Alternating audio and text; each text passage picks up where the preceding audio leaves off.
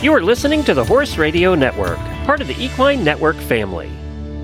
This is episode one oh four of Retired Racehorse Radio on the Horse Radio Network, part of Equine Network, brought to you by Kentucky Performance Products and Cashel Company. Retired Racehorse Radio is your guide to the adoption, care, and training of the retired racehorse.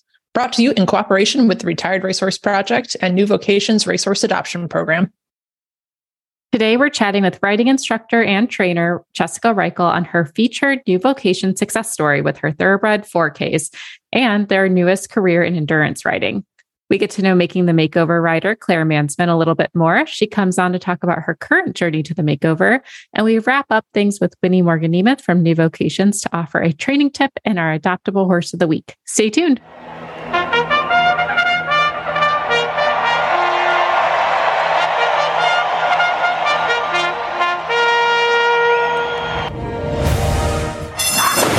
And they're off on Retired Racehorse Radio, the podcast that is your guide to the adoption, care, and training of the retired racehorse.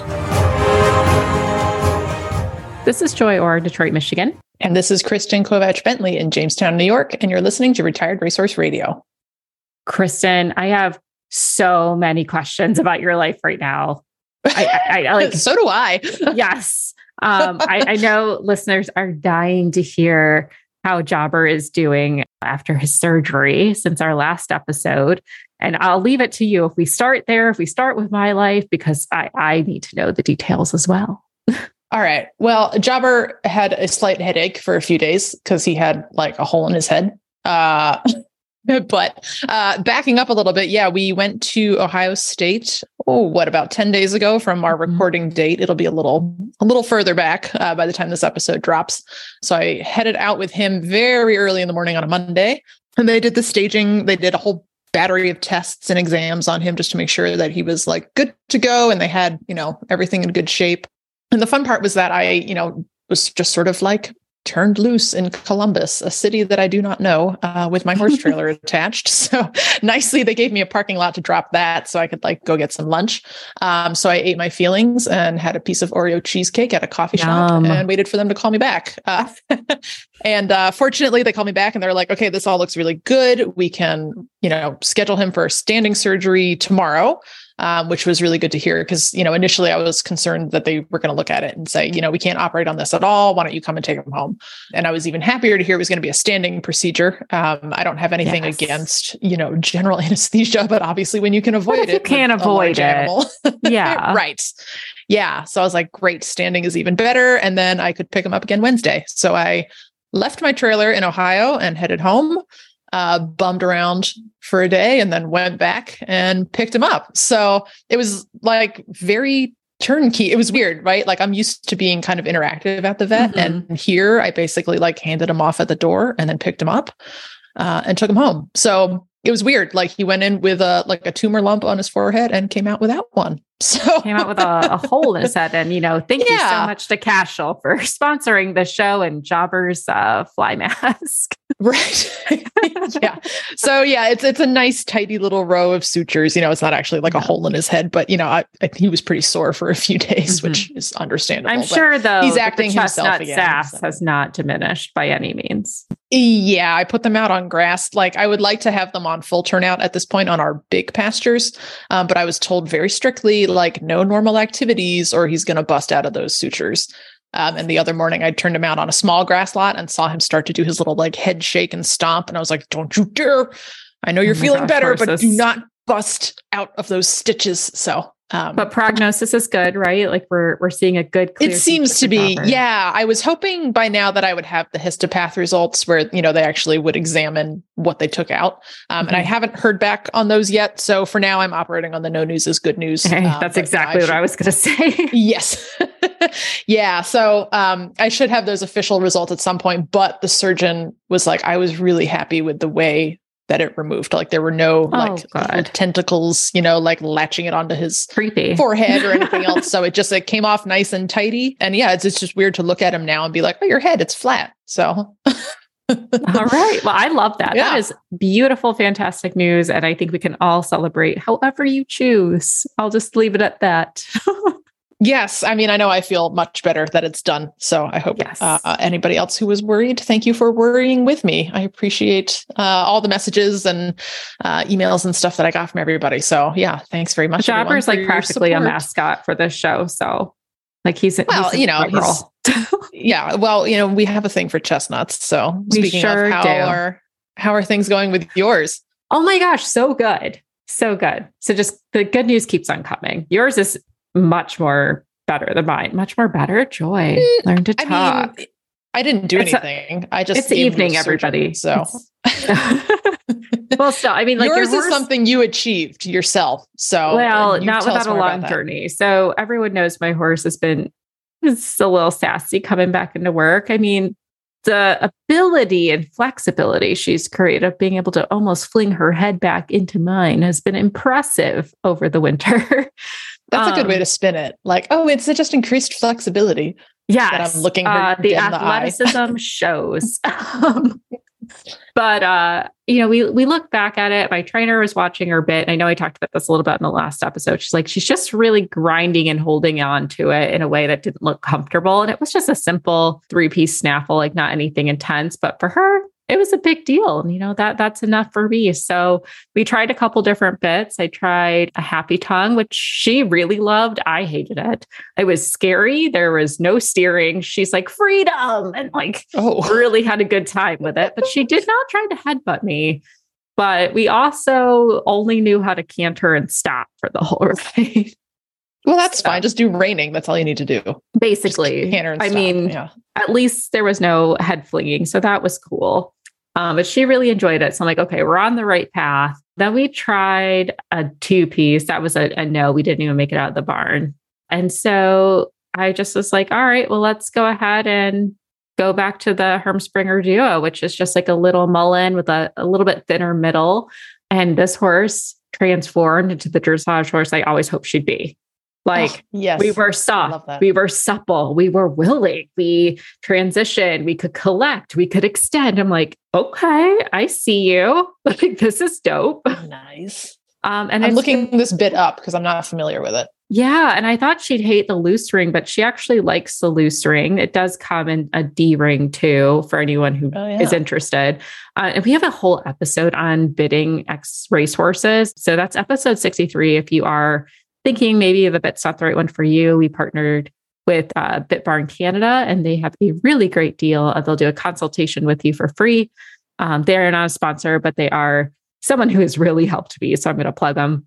But yes, they were awesome in giving me some suggestions. And she's just been extra lovely. We've had really good lessons and consistent rides. We even went on our first trail ride, and that was a big deal. So yeah, we'll see how it continues to go. I do need to try the spurs. I wanted to get the bit first, um, but just to give my legs a little bit of a break from the the leg eggs, um, I think we're still going to try the spurs out. So next episode, I'll let you know if I if I make it. Well, I guess if I'm Ooh. not here, you'll know. Yeah, if I'm hosting solo and it's just the Kristen Bentley show, yeah, yes. we'll know that uh, there was a tragic spur incident. You'll know when um, the job the job posting goes up for new co-hosts. Right. No, I think that's wise though. You know, don't change all the things at once. Cause yeah. for one thing, then you don't know what worked, but then you also don't know what didn't work.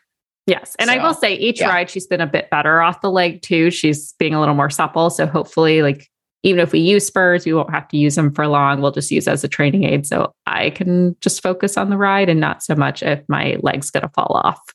But I love that we've had happy news this entire time, Kristen. Like, I love to start an episode with good vibes, super positive vibes, and our horses are healthy and happy. But you know who also helps horses stay healthy and happy is our premier sponsor, Kentucky Performance Products. This Nutrition Minute is brought to you by Kentucky Performance Products, the company that simplifies your search for research-proven nutritional supplements at k p p u s a dot com. If you've ever had a horse with diarrhea, you know what a frustrating problem it can be. Finding an ingredient that works to dry up the diarrhea becomes a high priority. It turns out that researchers have found one, a yeast called Saccharomyces boulardii. It has been proven to improve and halt episodes of diarrhea. It supplies specific nutrients to the lining of the small and large intestines, and these nutrients promote healing of irritated tissues. It also supports improved starch and sugar digestion in the small intestine, reducing the opportunity for imbalances to occur in the hindgut. Nalox Advanced, made by Kentucky Performance Products, contains Saccharomyces boulardii, along with a blend of fermentation solubles and stomach buffers. Nalox Advanced is recommended for horses of any age that are suffering from diarrhea. It also supports a healthy digestive tract in horses at risk for gastric or colonic ulcers, such as performance horses or any horse that is constantly on the go and exposed to stressful situations. For best results, Nalox Advanced should be fed on a daily basis. This Nutritional Minute has been brought to you by Kentucky Performance Products. You can find all of their terrific products at k p p u s a dot com.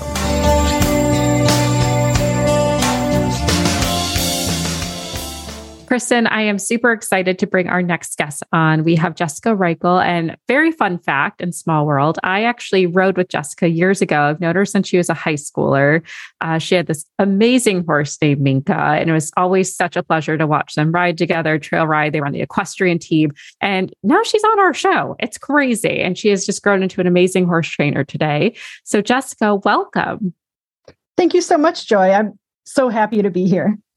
Oh, it's such a pleasure. It has been, I know we've been Facebook friends for a while, and you've started your own riding program and you're teaching lessons, and you've brought several different horses along, but you've recently purchased a thoroughbred. Well, I shouldn't say recently, last couple of years, a thoroughbred and a standardbred, and you have brought them along in the world of endurance, which I'm so excited to dive into. But let's introduce you officially to listeners. I know I gave a little recap, but tell us a little bit about your riding business and some of the horses you've worked with. Yeah, of course. So I have been teaching lessons since about twenty thirteen or twenty fourteen. And I always worked for other people. But in twenty seventeen, I started my own riding program. And with the riding program, you have to have horses. So I figured, hey, what's a good cheap horse for a kid in college? And I went with a standardbred from New Vocations. Yay. So that's how I wound up with Goldenpedia. She is my two thousand five off-track standardbred, and she has been an absolute dream. I'm not going to lie, I didn't really know what I was doing with an off-track when I first adopted her, and she was so kind and so forgiving with everything I could have possibly asked for her. I had kids, like beginner kids, could barely post on her, probably within six weeks of adopting her. Like she, oh. I shouldn't have done that, right? But she's a saint. And looking back, would never do that again. But she's she's just got such a good temperament, and she's been so phenomenal.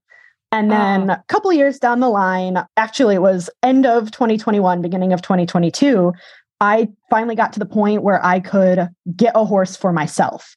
And I did so much endurance with Goldie in twenty twenty-one. And I wanted to further that. So I was looking at New Vocations. I had my heart set on another standardbred. And this one horse kept popping up on like the all horses feed. And it was Four K's in Lexington. And I kept looking and I said, no, no, no. Everyone tells me not to get a thoroughbred. Don't get a thoroughbred. But she just was there for a couple weeks. And I said, you know what? I might as well go look at her. And then she was in the barn like three weeks later. I I actually so was looking at I've that there too. So when I saw your post, I was like, oh my gosh, I know someone who got that horse, because I really liked oh, her. Yeah. I wasn't in the position though, but I really liked that mare. Oh yeah, she's she's been phenomenal. But that's just how I ended up with the two of them. And I never really had my heart set on endurance, but the horses have just taken me to want to do it with them. Yeah, that was going to be my next question of, when we met, you were kind of in Western, but you also rode English. Like you're definitely that pleasure rider and happy to hop on any horse available. Um, For sure. Yeah. So what would you say your main discipline is? And then how did that move into endurance? Yeah. So honestly, I don't really say I have a main discipline. If you asked me to pinpoint it, I would probably say dressage. Mm-hmm. But the way I ride and the way I teach in my program is we use dressage biomechanics and a dressage foundation to further the education of the horse and rider in any discipline. So I started with dressage with both Goldie and Katie, and then horses get bored of the arena. So I just take them out and I'll hack them and do things like that. And they really thrived in that atmosphere. So we just decided to go for it. I love that. So that's kind of what was your identifier of like, they seem to really enjoy hacking. Cause I, I don't know as much about the standardbreds. That's more Kristen's realm. Yeah. I've always been told they're a little more chill coming off the track. And they also, you know, come off the track a little older than the thoroughbred, but yeah. thoroughbreds are known to be hot and a little more flighty. Was there any hesitation about taking your off the track thoroughbred in the trails, on the water, like all those things? Yeah. Honestly, not really, because as good as Goldie is with the children, she was kind of crazy when I would take her on endurance rides. Really? Um, yeah. Huh. Like she, she is an absolute powerhouse, and not crazy in the sense mm-hmm. where it's like, oh, she's spooking and bucking and rearing and refusing to go forward. Yeah, exactly. Like she wanted to go and she wanted to please, and she wasn't content just walking down the trail. She wanted to be doing like a ten, fifteen mile an hour trot down the trail nonstop. Oh, well, that proves it to everyone that stereotypes don't, they're not always true. Just so you know. Oh, for sure. Well, and that's interesting too, because I think my standardbred is a little similar. Like he lets kids handle him, and like anybody who comes in to ride will ride him. And then I ride him and he's like, yes, let's go do things. And I'm like, whoa, where did this horse come from? You know, they seem that to really exactly respond it. to their person. Yeah. Yeah, oh, yeah. And they can kind of assess like, what does this person want? And of course the days where I'm like, no, I just, I do just want to walk. And he's like, too bad. We're going to go trot twenty miles, you know? So that is so her that, exact personality yeah. for sure. That's funny. Standardbreds crack me up. They're so I know they're so funny. They are funny. My next question was going to be, so with the endurance riding, like I think most of us automatically think of the fifty to one hundred mile rides, but they can yeah. be as little as ten miles plus. How are you building up these more non-traditional breeds for endurance riding? Um, so I'm going about Katie a little bit differently than I am my standardbred Goldie. With Goldie, it was just kind of like, okay, we're going to go on the trail, and we have a really nice metro park nearby that has long, flat stretches. And I was like, okay, how fast can we do ten miles? Mm-hmm. And we got to the point in twenty twenty-one where she could do ten miles in about forty-five minutes. Like oh she was gosh. fast. Whoa. It was it was terrifying. She was so fast. So we we just did that several times a week until we were conditioned for our twenty-five. But with Katie, Katie has a little bit different mindset on the trail than Goldie, because her default is to canter as opposed to Goldie's trot. So it's a little bit harder with her to slow her down, teach her, hey, you can trot and trot a little bit quicker instead of just breaking to a canter. Mm-hmm. Um, so what I've been doing with her is just a lot of long, slow rides. So we'll do seven to eight miles with walking and a little bit of trotting, and then we build it up from there. And now uh, we finished our first ten mile of the year a couple weekends ago. Thank and now we're conditioning for hopefully a twenty-five. Thank you. But yeah, we're working towards the twenty-five now. So my goal is always to try to ride that many miles within a week, and not necessarily on the trail. But if you're riding in the arena, if you're riding on the trail, if you're doing groundwork, whatever, try to have that conditioned before you do twenty-five miles in one day. Yeah. Yeah. That makes sense. Yeah. I would, so, I mean, and, the same as like a runner or someone getting into fitness, right. You'd want to take it slow. Exactly. Yeah. yeah. You don't just throw yourself off the deep end, right? I don't recommend it. I don't either.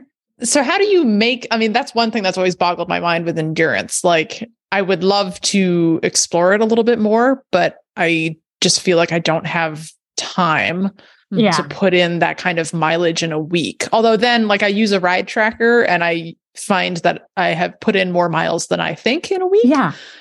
But like, how do you, I mean, how do you budget the time you need to properly condition that kind of mileage? Well, also that's, running that's your a- own business. Yeah. Right. Yeah. While well, doing honestly, like adult things. That is the hardest part, honestly. Um, when I was conditioning Goldie in twenty twenty-one, she's obviously a lot faster than Katie. She did twenty-five miles conditioning just for one year, where Katie now we're about a year and a half in, and I'm not quite ready to do twenty-five with her yet, but the arena miles actually really end up paying off. The general rule for endurance, and I am definitely not an expert as far as this goes, but a lot of people will say if a horse is in consistent work, then they should be fit enough to do a twenty-five. I'm not well, super happy with that just because like with the terrain and things like that, that changes. But a lot of people will do their first race as a twenty-five mile uh, limited distance, or L D is what we call it. And they'll just do it and they'll just go out and they'll go slow. And it'll take them five hours to do twenty-five miles, but they'll just do it to do it. Hmm. Interesting. I just, I, I guess like in my mind, I sort of created this like, you know, sort of barrier to entry, you know? Yeah, and, and I know. I feel like it's more, yeah, open than I was expecting. So it's oh, one yeah. of those like, it's a heavy lift in our brain for sure. I, right. So I'm yeah, you're like twenty-five miles. And, oh man. Yeah. Oh yeah. It's, it can get very intense, but a lot of people don't realize that if you're going at like just a steady trot, that's about five miles an hour, depending on your horse's length of stride and all that.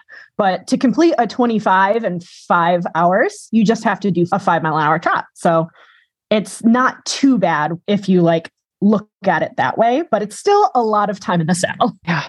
Right. Now I'm just here thinking about like, how easily could I do this? It's like, it's I need one more time and think something to get into. Yeah. yeah. No, that's, that's interesting. You know, and especially, you know, like I'm in a situation where I do all my riding out in the field because that's what we have, yeah. you know, so my horses are kind of used to like a long trot, you know, oh yeah, covering ground. Um, so yeah, that's interesting.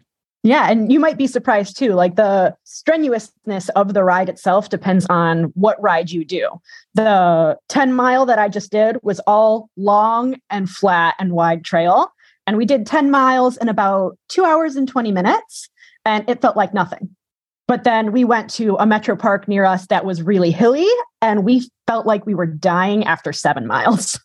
So you really yeah, just kind of sense. have to know the terrain and know what you've worked with and what your horse has worked with. Yeah. So something I've always thought about with endurance, especially, you know, when you're thinking about those long, like fifty to a hundred mile races is how on earth are you keeping horses' feet in good shape?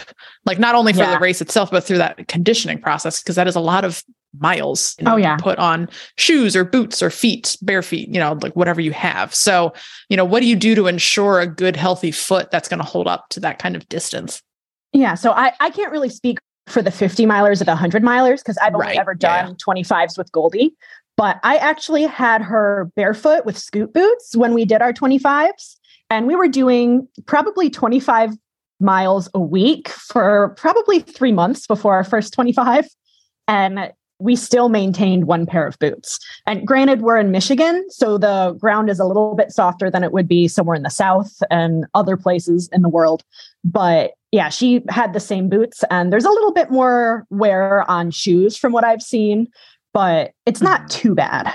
Hmm. Interesting. Yeah. I use scoot boots too. And I, you know, I know that there's all sorts of schools of thought on shoeing versus booting versus barefoot, but I have to imagine, you know, if you don't have metal impacting on rocks and stuff, that yeah. has to be a little gentler on all the soft tissue and everything above it too. Oh yeah, so, definitely. Sure. Yeah. And yeah, for, for Katie, Katie needs a little bit of shoe for some just postural support in the pasture because mm-hmm. she's got a typical thoroughbred foot and she just goes in composites. And there, I've noticed a little bit more wear on her composites versus the scoot boots, but I've also been taking Katie more places than I did Goldie. So that's the terrain question again. Yeah. Interesting. Where do you think that each horse might sort of max out in terms of distance? You're talking about my personal horses, I'm assuming? Yeah. Yeah. Like, yeah, you know, okay. your, your standardbred mare versus your thoroughbred mare. Like yeah, what, so, what are you, what's your vibe now, you know, from where, so, you're, where you are now? Honestly, I think Goldie could probably go on to do fifties and hundreds if she wanted to. I don't think I have it in me because riding her twenty-five was absolutely terrifying. Um, so I'm very happy sticking with twenty-five L Ds. That is my comfort zone. We can hash that out in three, four hours and we're good. Um, Katie, I'll probably keep her at twenty-five just for my own personal comfort as well as hers, just because when it comes to endurance, the whole weight thing is an issue. So keeping weight on my thoroughbred is a lot harder than keeping weight on my standard bred. Mm-hmm. And luckily with endurance, they have a vet check at the beginning and depending on the mileage, vet checks in the middle and vet checks at the end. And something they take into account is body score. So if you have a horse who is too thin to compete, they're not going to let you take it out there and run it to death and bring it back and have mm. it lose a bunch of weight in a ride. So that's yeah, that's kind good. of what drew me to the sport in the first place, is I love being able to go in there and know, yes, my horse can do this in the middle. Okay, yeah. my horse is still doing good. And at the end, yes, we we succeeded. We did the thing. Yeah, that's awesome. So one thing that, you know, drew my eye, um, I noticed that you did this shore to shore ride in yes. Michigan. And that yes, was, and yeah, I noticed that because, you know, of course you have New Vocations graduates. So of course that's for us since we partner with New Vocations. So tell us a little oh, yeah. bit about that ride, because it looked awesome. Yeah. So that ride is one of my favorites. They've only done it the past two years and they usually do it when O R V season is over. So unfortunately it's usually in November. So it's yeah, the really pictures cold. look very cold. Yeah, I'm sitting here with my so hood cold. on, going. Ooh.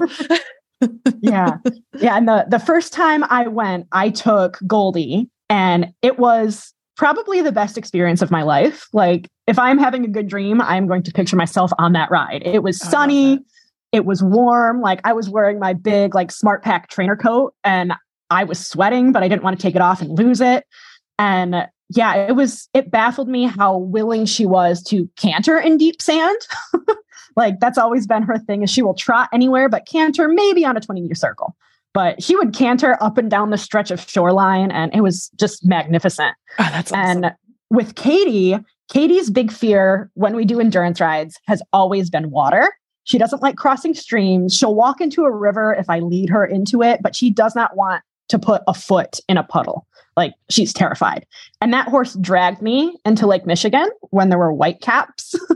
And she was oh like, yeah, God. this is fine. And it didn't occur to me until after that she's a Florida thoroughbred. Oh no. So she's maybe, probably like, where maybe, am I? yeah. Maybe she's like home, but I doubt that. But yeah, she, she took to that so quickly. And yeah, it's just, it's a fun, not endurance ride, but it's just a fun trip that you can go on. That I think it's maybe six miles round trip. But you get to ride through the sand dunes, and then you get to lo- ride around the shore of Lake Michigan for about four miles. Yeah. And that's, that's like everyone's fun. dream, right? Is oh, yeah. to like ride the beach, especially with an epic ex-race horse who's going to carry you, you know? Oh, oh yeah. It's phenomenal. Yeah. And there's always all that. sorts of like washed up, like timber that can make little jumps that Ooh. I have never been gutsy enough to do because jumping terrifies me and my thoroughbred loves it. But there's all sorts of people who will be cantering up and down the shoreline, jumping over branches, cantering into the water. And it's just a really fun experience. That's awesome. I love that.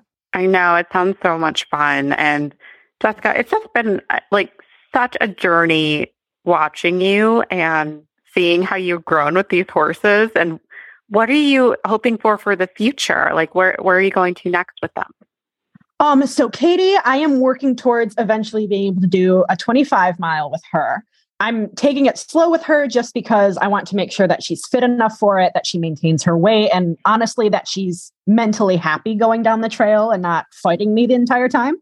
Um, mm-hmm. With Goldie, Goldie was actually recently diagnosed with knee arthritis. So mm-hmm. I don't believe I'm going to be doing a lot of endurance with her just because I don't want to put the wear on her joints. So with mm-hmm. Goldie, we'll probably stick with intro rides when I can take her out. But right now she is more than happy being a lesson horse in my lesson program. Beautiful. Good on you for putting your horses first. And you know, I'm excited to see you and Katie in the future and your next New Vocation success story. That's going to be awesome. So thanks for supporting that and being a good advocate for ex-race horses. It's been such a pleasure having you on the show. Thank you so much for having me. It's been great. Oh, and of course, if people want to learn more about you, where's the best place they can find you? So I am on Facebook, on Instagram, and on TikTok at J Reichel Riding. And you'll see me posting about my thoroughbred, about my standardbred, and some of my other lesson horses on there. Love it. So check it out, J Reichel Riding. We will definitely have that in our show notes for you to follow. Jessica, it's been a pleasure. Best of luck. Can't wait to see everything you do.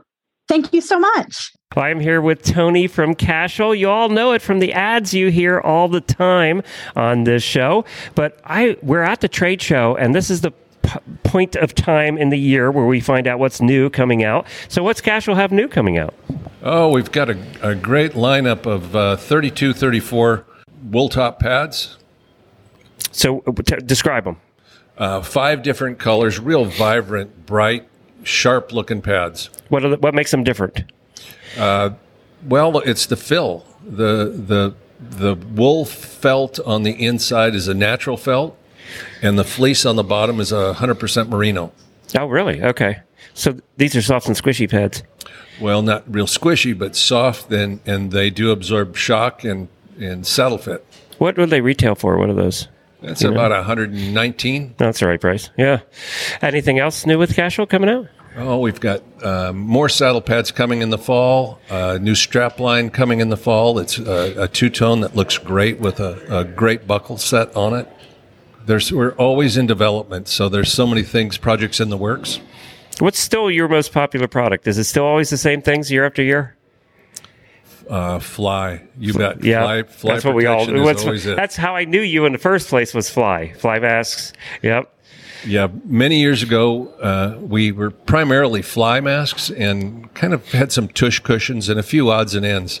Today, we've broadened that offering to saddlebags, um, strap, headstalls, breast collars, bell boots, um, leg protection, and the, the it continues to grow.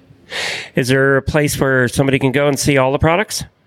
Uh, Cashel Company dot com will give you a good offering. There you go. Well, thank you, Tony. It's been fun seeing you again. Hey, thank you. Good to see you. Well, we are back with our Making the Makeover segment. Tonight, we have just one trainer with us. We are joined again by Clare Mansmann of Pacific Farm. Um, I think we just heard from her last episode, but she's back again, and we are super excited to pick her brain on all things thoroughbred. So, Clare, welcome back. Thank you. You cannot keep me away. That's just how it works. No, that's fine. We like you. You can stay. Mm-hmm. So, mm-hmm. so what's new at Pacific Farm? You got anything? Uh, got anything fun coming down the pike? We have content. I know you're always looking for content. we and, love content. um, so, uh, no, all is well. We did actually pick up a. A rather stunning creature from Mid-Atlantic Horse Rescue, which throws rather stunning a wrench into, you know, my, oh, we ha- each have a horse that is slated to go to the makeover. And then we have another. He would be eligible for this year and next year, though. So we now have a decision to make.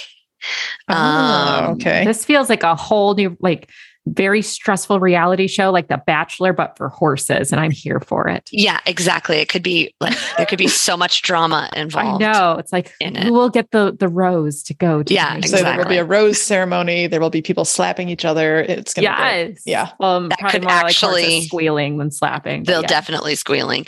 Um, the the one thing I guess I would say is the two three year olds are not eligible. Actually, maybe Fashion Money is actually Fashion Money. It probably would be would not be eligible for next year, and this guy could do either. So um he uh he had a tendon about a year ago, just in his last workout, and uh, we love those. It's mild. Uh it looks great. That buff dude had a tendon, and he's you know been running preliminary now, so that doesn't bother me. But it, it never hurts to give them extra time. So but he is a strapping, uh, big four-year-old, four white socks. He's very chromey and really sweet. So, yeah, it's kind of fun. His name is Carnegie Hall, which is oh, also that's great. That's a great name. I know. I love that. I know. Taking uh, uh, tips on barn names, because it could be a Carney. You could name him Mozart. Like just Mozart on a music. That's tr- I was trying, trying to, to think of music. I don't feel Carnegie like he's a Mozart. Was. I think that's too much name. Too much. Oh, okay. So Carnegie's first name was Andrew, which is probably, probably. a little on the nose. We actually have an Andrew. Oh, that's so yeah. funny. Which is do. weird, right? That is kind of an odd one. You know, we had a um, we had a Carnegie Hall where I went to school at Alfred University. You could call him Alfred. Oh, that's like oh, a very, he could be an that's Alfred. That's a good one. He could That's be like Alfred. A deep cut reference. No one's going to get that, but I'll feel like I am in the know if you call yeah. him Alfred. So yeah, he could definitely be an Alfred. He could yeah. be an Alfred. All right. Well, you know, you get back to us and let us know. Yeah. So. Yeah. yeah. No, I'm like looking at like different musicians who have played at Carnegie Hall, and like, oh, who could be a good one? But I'm I'm leaning towards Alfred as well. I kind of like Alfred. Yeah. I did it. I win. I got a free horse. I think it could work. So you one can, thing I do, I could give you one. I have extras. Yeah, right. No, I'm good. One thing I do love about you know your program is that you've always been pretty straightforward about that. Like you don't mind a certain past injury, which I think is really great mm-hmm. to, you know, put that forward, that you don't have to have a perfectly clean pre-purchase exam or a, you know, perfectly like yeah. never had a racing injury horse. You know, you guys have right. had so much success with horses that have needed a little rehab. So that's really, we cool. have. Yeah. We've actually, all of, all of them have, have done really well. And, you know, in our eventing careers and working for the folks that we worked with, we we've rehabbed horses in that world for all kinds of things, whether it was a pasture incident or competition or just things that, you know, that horses do. Horses and horse. yeah. yeah, horses definitely do. And, um, so I, I just don't expect that anything is completely perfect, but it all, it all is, you know, how you rehab them, um, how you keep their bodies conditioned, you know, where we kind of think like, um, we're like personal trainers, not just trainer trainers, you know, um, you have to really think holistically about how the horse moves and what are the best ways. You know, we don't go in a straight line all the time, because if I only walked in a straight line, I'd have tension in my body. So you got to go sideways and you got to bend. And we think it like dance partners, you know, so you're, you're looking for that. Um, the more you can help them move their bodies and strengthen their bodies in various positions. Um, just like, you know, if you've worked out with somebody doing Pilates, the, the better that they're going to be. And, and then you just work within their range. Um, I, I think, you know, I think every horse has, um, or should have value. And that's really what we, what we work to find. I love that. Maybe that's my problem. I just walk in too many straight lines, like as a person. It can, it can be. I don't think we twist enough. I'm always telling people to twist. No, I feel like if I twist any more than I try to not do, I'll fall down and hurt myself. So right. You don't have to twist like while you're walking, like just, just sit down and turn. You don't have to okay. like, don't be a hero. Gyrating away over here in my chair while we record. Joy's going to be like, why do you sound so weird? Be like, I'm twisting. Claire told me to. Out of breath. Yeah. And I like that emphasis on conditioning, because that's, you know, especially this time of year, because up in New York, you know, like we've just emerged out of the snow. Um, yeah. So I'm only sort of just now getting horses, quote unquote, conditioned, you know, and we right. ride only in a field because it's all we have, you know, but, but that lends right. itself really well to nice long trots and hill work and big loopy-doos and, yeah. you know, not just always going straight line corner, straight line corner, straight line mm-hmm. corner. So, right. so I, right. I, yeah, I enjoy conditioning. Um, and yeah. I know one way that you guys condition and do a lot of like training without it being rigorous training is by ponying horses, which I think is like yeah. super underutilized as a training technique. So tell us a little bit more about that. I tell you, you know, you know, at various points in time, um, we've always ponied. I mean, obviously I, I, I did work on the racetrack and I was ponied. Um, we didn't, I, I was a training, it was at a training track most of the time. So I, I wasn't ponied all the time. We had one horse in particular that was, I, you know, you look back at your life and you wonder what you were doing, but I, there was no way to ride it unless you were ponied. Um, so that's a sign of I, a good life, I think. Yeah. You know? Yeah. yeah. It's like your memoir, Claire, well is going to be amazing. Yeah. What I can remember. Yeah. No, so I would be ponied up and, and ponied back. And that was the safest way to, to deal with that situation. And, um, and I remember that pony horse was so cool. I mean, those horses are incredible. And, um, and then over time working with fox hunters, I used to work for the Piedmont Fox Hunt for their staff, and I would exercise the staff horses. Well, they needed to go, some of them were older and they needed to go for these long trots. They were very, very, very fit horses. And so you ponied one to two at a time, sometimes more, um, same, just like, like polo. Um, and I, I've, I've helped out with some polo ponies as well. And so I was very used to ponying. Tom's also uh, done all of the same things. We ponied horses a lot. And, um, so we started taking, um, so we'd always done that some with the fo- the hunt horses, you know, maybe they don't need a rider on them all the time, but mm. they need to be fit, and it's nice for them to have the weight off their back, but they need to go out. And then it's just more efficient. You know, if you have to do a forty-five minutes of trot and walk and, and sets, like I, I only have so many hours in the day. So if three right. horses are doing the exact same thing, let's all go together. And so that's where both of us, uh, luckily are, are pretty um, adept at that. And then I just find with rehabs and things like that, when those horses are a little high, um, if you are comfortable ponying, it's it's a vastly safer way. They go with the other horse. They're more calm. You're not hand walking them, you know, down on the ground. I'm not a very tall person, so sometimes I feel like being on another horse is a little is a little safer. And then, you know, horses are herd animals. So if you have a young horse, you know, they want to go with a, a buddy. And um, so we, we've been doing it for a long time, and then we've expanded on it. You know, um, we, th- certainly hacking, you know, they, by the time we get on the, the horses off the track, they have, with a pony horse, gone through creeks, through water jumps, they've jumped logs, they've gone down banks, they've gone past chickens and pigs and goats. And that only goes awry when the pony horse is not into it, um, which has happened. Um, and so by the time you're done, and then we work, of course, a lot on the ground, on the rope, over fences as well, and and everything, leg yielding, shoulder in, they do it all on the ground. Um, so they have a really good foundation, and and physically, we know they can do it without the weight of the rider. And we are really comfortable knowing their reactions to things. You know, we get a lot of horses without a lot of knowledge of their background. And, you know, I'm sure there was a time in my teens and twenties where I would just hop on anything. And now I just think that's unintelligent. Yeah. You know, I, um, somebody else I, can do that. Yeah. But also, I also look at it sometimes, because we get horses in and I say, but actually, why would you do that? That's silly. You can ease everybody into getting to know each other mm-hmm. quite a bit more. And why not look at the horse and feel very comfortable getting on it, because you know their reactions, you know that they move off the leg, you know that they stop, you know they turn, you know they go. And if they don't do those things on the ground, they're not going to do them under saddle. Right. And and so we always joke, I'm like, why why would you get on that? But you know, again, in my in my in my ute, um, I would just get on. And most of the time it went well, but I have a list of injuries that prove that that is not entirely accurate. Oh, um, and, uh, you know, uh, a while anything can happen with horses, a, a much smaller list of injuries from my more intelligent, you know, wisdom-filled years of preparing that horse in a much more positive way, um, and preparing me to get to know them, and and having that relationship that makes it so when you get on, same as breaking horses, you get on and it's it's a non-event. Um, you just carry on, and that's what we did with the Yoda horse, uh, the nothing really that made the finale in uh, show jumping. Mm-hmm. Last year, Yoda. he he didn't steer. We call him Yoda. He he he. When he came, he.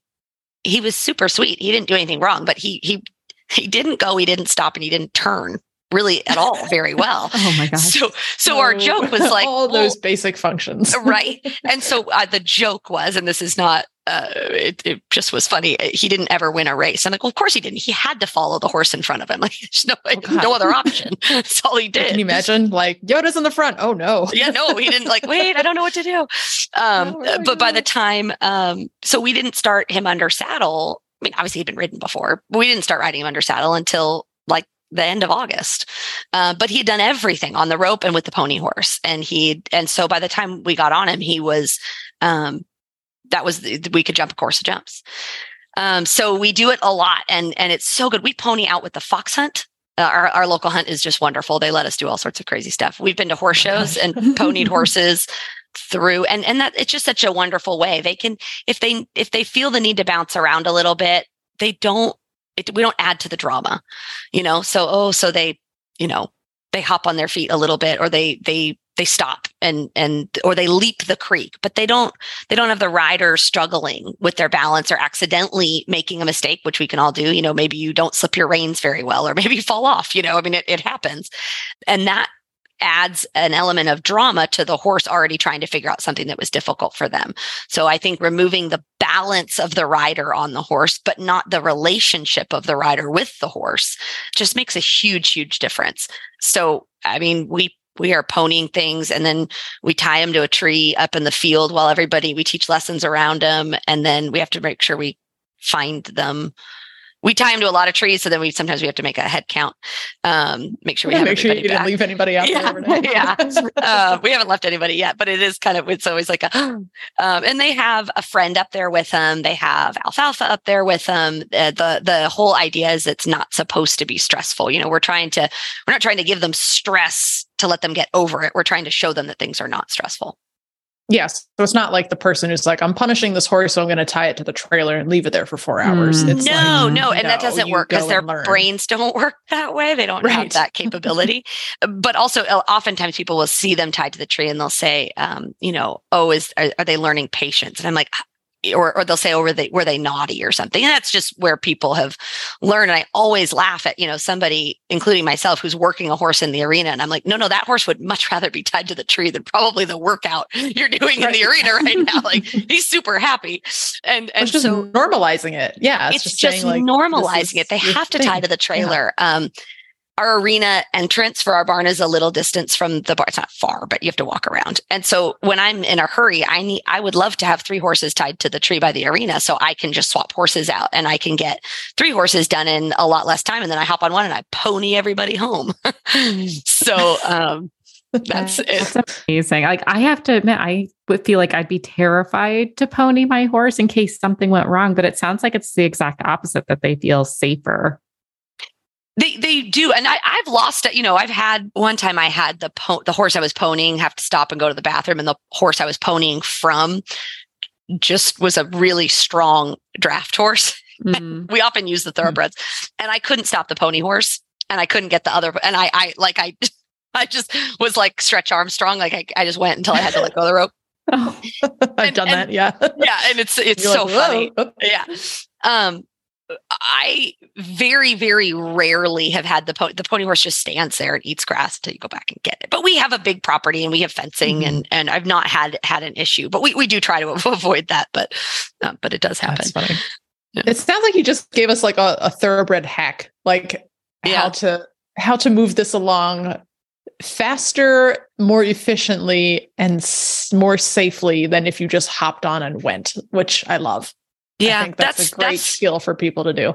It's a it's a great thing. And I'll tell you, most horses pony just great. I mean, if you obviously have like a known kicking horse, then, you know, don't use that one. But um, they're herd animals. So they, I mean, we've ponied mares and geldings and colts, and they're, they're, you know, and then we've, you know, we have those rehabs, and it's hugely helpful for that as well, because they get to get out and go for a hack, but not with a rider on, you know, trying to hold, hold on to a horse that's rehabbing. So yeah, um, I love that. Yeah. It's a great yeah. tool.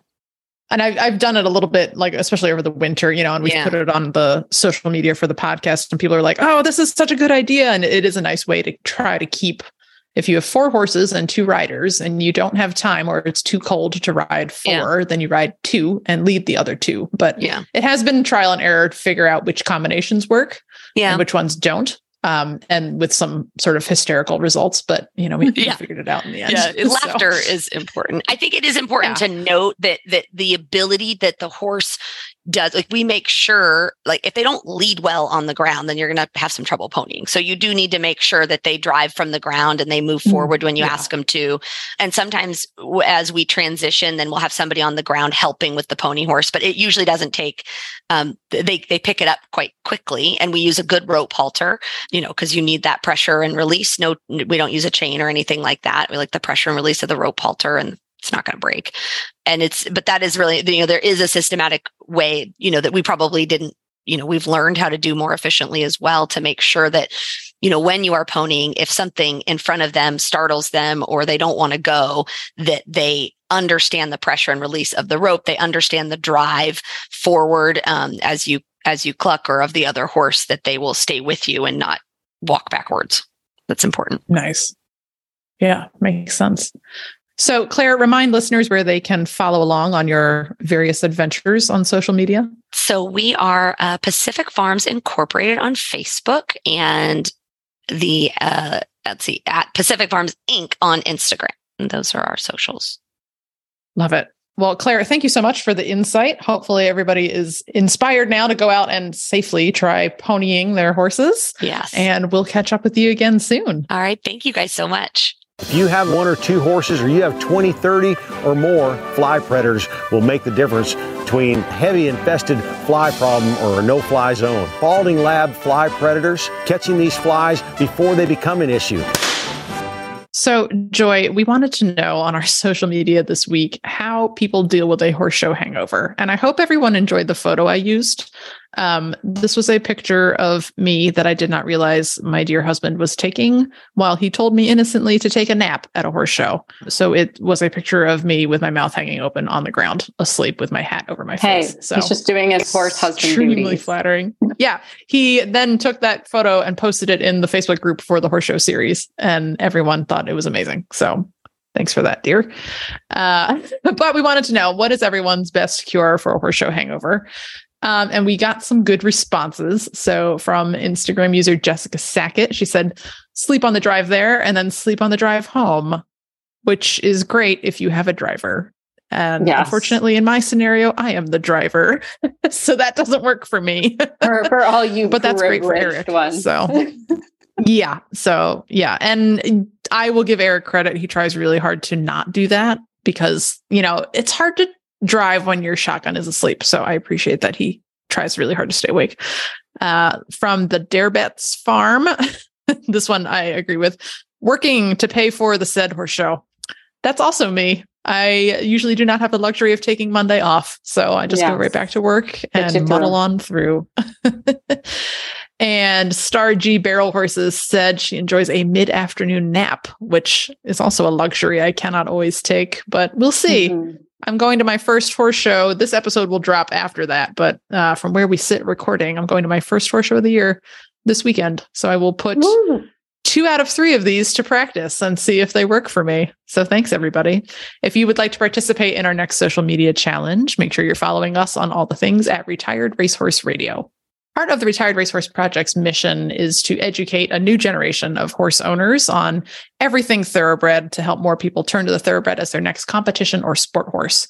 So as part of that mission, we have spent a lot of time revamping our education library. So if you go to our newly redesigned website, the r r p dot org, and tap on that education library, you're going to bring up a menu full of content on every topic imaginable, from care and nutrition and soundness to thoroughbred careers, track life, and training. So take a visit to the r r p dot org and visit the education library and see what there is to learn about thoroughbreds. As horse owners, we spend a lot of time on the road. Let U S Rider help keep you covered. Our equestrian motor plan offers fast, reliable, nationwide service from our highly trained roadside assistance team. twenty-four seven coverage for both you and your horse.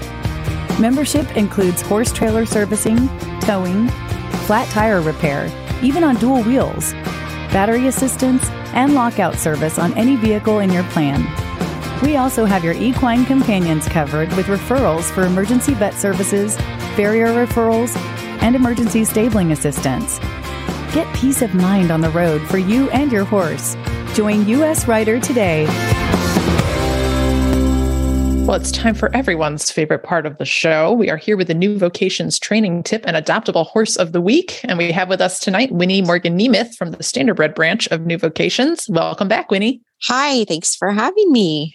So we're super excited tonight to talk about uh, standardbreds. And I think this is something that a lot of people maybe make an assumption about, but, you know, we wanted to sort of get like a, a good trainer's point of view on this. How do you know if a standardbred coming off the track might make a good driving horse in a second career? Because it's not really the same as pleasure driving. So how do you know? Correct. So um, it's an excellent question.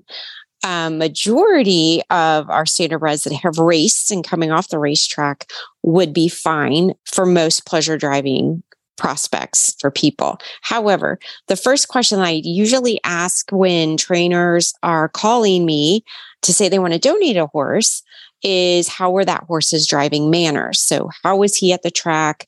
Was he easy to hook? Was he um, rambunctious? Did he go in a blind bridle? Did he go in an open bridle? And they're very, very upfront. Uh, I would say probably from the horses that come into New Vocations, I, I would say probably ninety-five percent of them would make pleasure driving horses. So five percent wouldn't. Some of them that kind of show us that they're not going to be good as driving horses is a lot of trotters, because they tend to be hotter than pacers. Um, so they just get more worked up. Um, and if they were worked up and they got nervous, or another sign is like they just did the race, they've got all this adrenaline. Some horses refuse to, to stand for a picture um, or kick. Those types of things are not things that, you know, uh, an amateur pleasure driver is going to want to deal with. Right. Now, by all means, once you get that horse away from the racetrack, they have some letdown time, and you're also a knowledgeable driver. That's another key thing, um, because pleasure driving is a little different than, uh, you know, going to jog your horse. Even those hotter horses tend to calm down and relax because they know that job very, very well. So, I mean, if you have somebody that can hold the horse, help you hook your horse, the biggest thing is that they learn that they just have to stand. A lot of times they are hooked to the cart, you know, standing and cross ties, they drop that and it's go. But if you spend any time at the racetrack or any training center, you'll see that majority of those horses flat walk to the racetrack and they flat walk off the racetrack. So that's why I can say majority of the horses are used to calmly walking and going forward. One thing that they're not, you know, that you do have to teach them is to stand, because they don't stand around in a jog cart, but that, or race bike, but that can be taught to them. They're never going to go as fast or have the adrenaline that they're having in a race, just being a pleasure driving horse. And one really nice trotter that we we placed this winter went to a woman in her eighties. That was an extremely uh, well-versed driver, but she obviously wanted a calm horse. We had a trotter that came in, did not want to be a riding horse. Absolutely. Like scared him to death. He got so nervous, so worked up. He had those tendencies of anxiety. And so um, our trainer in New York, Amanda, drove him and she was like, Winnie, he is fantastic to drive. You can do anything with him. Oh. And so it worked out great. And this, this wonderful woman sent us the most amazing video of her driving him on the road, walking, and her talking to him every step of the way. It was so precious. And then she'd ask oh, him to trot that. And he would just pick up a trot just down the road, like an old country road. Um, it was like, it just melted my heart because that's exactly what he wanted to do. He raced like over three hundred times. He could go forwards, backwards. He could do whatever you wanted, but under saddle, he just really didn't have that confidence. So, um, by all means, it's really a good thing if you're like shopping for a horse and you're wanting a driving horse, is to ask the trainer that's had that horse and jog them. Like I said, they get jogged six, seven days a week. So it's something they know really well. And they'll tell you right up front, nope, they're not good, or yep, they're great. I love that. He was probably so happy to just sort of like do what he knew, but in a more laid back way. Yeah. Like It's was. Great to see a horse like find yeah. like their dream job. Like you can see it in their yeah. face. They get so excited to go to work. Oh, he was like, I mean, Amanda said when he saw that cart, she's like, he just about backed himself into it. Like, I know exactly oh, what to do. So cute. I'm here. My calling. Yes. I love that. Yes. You, now I can speak your language. Like I can do this. The saddle thing, he was like, oh no, no, no. Well, and you know, it's interesting because standardbreds are so versatile, you know, because the majority of them can mm-hmm. transition so easily into riding. You know, I think like, I know at least I tend to, you know, and I'm, I'm someone who has a driving background and I still assume like, oh, it'll ride, you know, like I don't mm-hmm. think about like, oh, maybe we should see if it wants to drive though. So oh, yeah, that's great. I guarantee he probably wants to drive, especially those that have been off, you know, from the track away and haven't driven in a long time. They just don't forget it, it because they've had so much, many miles put on them. They just yeah. don't forget it. I don't know. My little guy's so fast. I don't know if I dare drive him. I think I'll end up in the next county in about five minutes. So I got to be careful. Yes. Yeah. You do have to be careful and take your time, but they learn really fast when they know what your, the expectation is of them. Nice. So speaking of standardbreds um, with accomplished racing careers, tell us about mm-hmm. our adoptable horse of the week, Held in Balance. So Held in Balance is a, a classy uh, war horse, a big trotter. He's sixteen one. He transitioned, his, his transition has been a little longer in that, I'll go back to that trotter thing, in that he was a lot more nervous in transitioning him. So we really took our time and um, he's not in a position where he could be driven. Uh, he did come in with good driving manners, but he's at Hamilton and they don't really get the opportunity to drive them. So he has been learning what it's like to be involved with the lesson program. And so he stands when the riding lessons are going during the week and just started taking it all in, like a ride, watching the riders ride was such a new thing for him. Mm-hmm. Um, he is uh, just doing fantastic now. Like it's old hat to him, but he did have some other nervous tendencies that sometimes we see, and that he was nervous to walk through a stall door. Um, and so that really took some time to get over that. And the reason we see that, and we do see it sometimes, Um, it's not, not too uncommon, is that they harness the horse in a stall. They bridle the horse in the stall with a blind bridle. When they bring him out, if that harness, you know, gets stuck on the, um, going out on the mm. sides of the mm. stall, it catches mm-hmm. and scares them. And, you know, people are in a hurry, whoever, you know, you rush, we know how that is. So That must have happened a few times to him, and that he just wants to run, wanted to run through. That is a hard habit to break. We actually have a horse that just came in last week, and you have to back him in the stall. He'll back in the stall all day. He has to back out of the stall for that reason. So it's kind of a vice, but usually with work and patience, we work through that. And B is doing fantastic to where anybody could probably lead him through and lead him out. And he knows his job and he seems to really like it, but he's a very lovely guy. Amazing. Well, he's super cute and he looks like he has quite a bit of personality as well. Mm-hmm. He does. And big so, bodied. He looks like a nice big horse. I see yes. him as a Western horse. horse. Like when I look at him, like yes, I could easily see him in it. a Western saddle and just kind of, even if he is a little bit hotter, like he could be quite fun to take out and about. Kristen, I know you're more the Western expert than I am, but. He'd make a wonderful trail horse. He, he, I think he would really enjoy that. Yeah, he looks like he can cover some ground. You know, just know. Trot some fence lines and round mm-hmm. up your cows. And we need like an endurance person on to vet him. Like, would this be a fun endurance horse? Oh yeah, I think he could do it. Um, you know, he did have a long career, but soundness wise, he's been fantastic. And you know, just he arrived sound. He, you know, I'm not worried about those miles on him. He just, mm-hmm. he's like a hard knocking horse. He didn't earn a ton of money. So he was racing at like local tracks and just, you know, hard worker. Yeah. That's like what he looks like. He's like, what's my job? What am I going to be doing? And he could also be pretty fun as like an English pleasure horse too. Um, sure. I, you know, I look at him, I'm like, I could easily see him like going through some dressage and seeing how he turns out. He's got like his neck at first really caught me off guard, but I'm like, oh my gosh, you get him in like a frame and he's mm-hmm. going to have a beautiful swad neck that you look for in dressage. Yes. Yeah, for sure. So, oh, he's a cool horse. I love his name, Held in Balance. And, you know, right now he's on sale, you guys. He was fifteen hundred dollars and his adoption fee is now one thousand dollars. So if you're looking for your next horse, you should check out Held in Balance as well as all the other horses at New Vocations at horse adoption dot com and get your app in because they go really quick. I know we say it every time, but it's because it's true. Winnie, thank you so much for coming on. We appreciate it. And we can't wait to see where Held in Balance goes in his next journey. Thank you guys for having me. You can find our show notes and links to today's guests on the website at horse radio network dot com. Like us on Facebook and Instagram. Just search for Retired Racehorse Radio. Follow us on Twitter at Horse Radio. You can find me on Instagram at The Horseback Writer and on Twitter at Kristen Kovatch. My email is k bentley at the r r p dot org. You can find me on Instagram at Misfit Mare, and my email is joy at horse radio network dot com. Thank you so much to our sponsors, Kentucky Performance Products and Cashel Company, and to our partners, New Vocations Adoption Program and the Retired Racehorse Project. Don't forget to check out all the other shows on Horse Radio Network, part of Equine Network at horse radio network dot com. Remember to set your goals high and love to learn from every ride. And always add more leg. Bye, guys.